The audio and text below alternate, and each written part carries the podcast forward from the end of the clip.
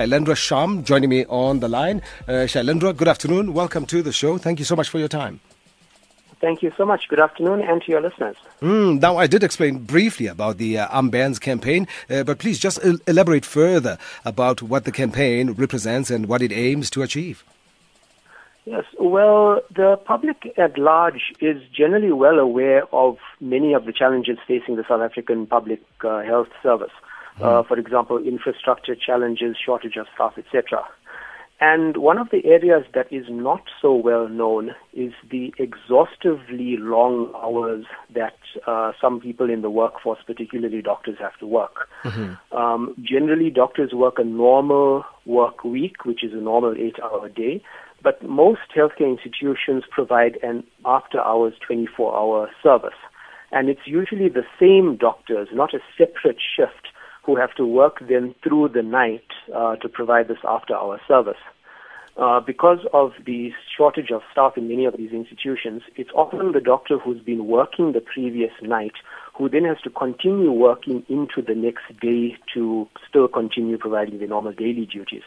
So as a result, most doctors in these settings, when you consider the calls that they do, may work a 24, sometimes a 30, or even longer than a 30-hour shift in one continuous stretch, usually without taking a break.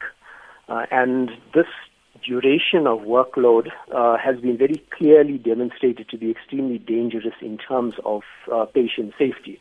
It's been shown that people working this type of period are prone to making errors, etc., and these are individuals who are making life and death decisions, performing complex surgery, etc.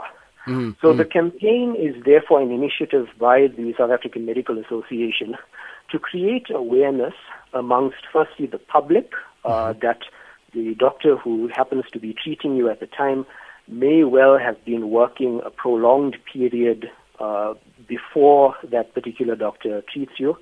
And it's also an attempt to create awareness amongst our own colleagues in the medical profession.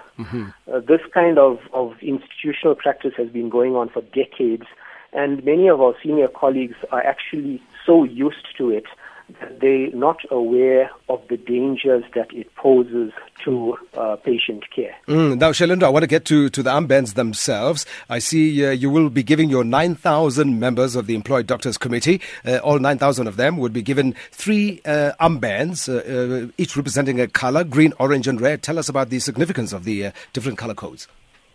Yes, the Medical Association represents about 9,000 doctors in the South African public service. Each doctor will be receiving three armbands. The first is a green armband, which we are designating the safe period, and that is for a doctor who has been working up to a 24-hour period. The next is an orange armband, which we are designating dangerous, where the doctor has been working between 24 and 30 hours in one continuous stretch. And the final is a red armband, which we designate in critically dangerous for a doctor who's been working more than 30 hours in a continuous stretch without a break.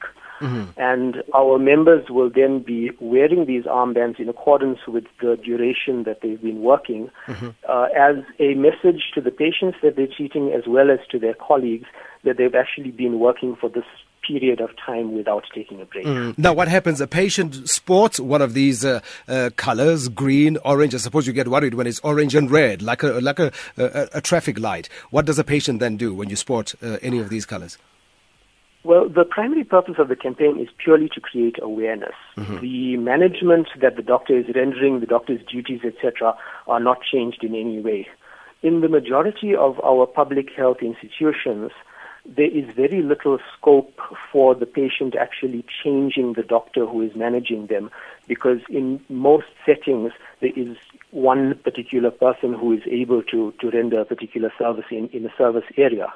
So it's very difficult for patients to then choose the doctor who is actually treating them. So the primary message of the campaign is simply to create that awareness that the doctor who's been managing this particular patient may have been working for this period and may actually be impaired to a degree because of the duration that they've been working. But just quickly, Shailendra, unavoidably, it's going to end up there. I would not choose a doctor with an umband that's a red umband, for instance, because it means I'm putting my life at risk. Well, this is the concern that we are trying to highlight. Unfortunately, the situation in our public institutions and the staffing situation does require these doctors to render these services. And the point that we're trying to make is that there are mechanisms of changing these arrangements so that doctors still provide the same amount of service in a given week or a given month, but the duration which they are working in one continuous stretch can certainly be decreased to safe levels. And we are actively campaigning government, the employer, which is the Department of Health, to look at models of changing the structure of doctors' working hours so that they still maintain the same work output and hopefully even increase it. But while improving the safety. All right, Doctor, we're going to leave it there for now. And thank you so much for chatting to us. We'll keep tabs with you and see how the campaign is going. All the best. Thank you very much. Alrighty, that's the Employed Doctors' Committee and Association spokesperson, Shailendra Sham, talking about the campaign of the doctors to really highlight the lengthy hours. As we know, it ended in a fatality about a month and so ago of one doctor who was overworked and ended up losing their life on the road as well. There you go, Healthy Living Tuesday.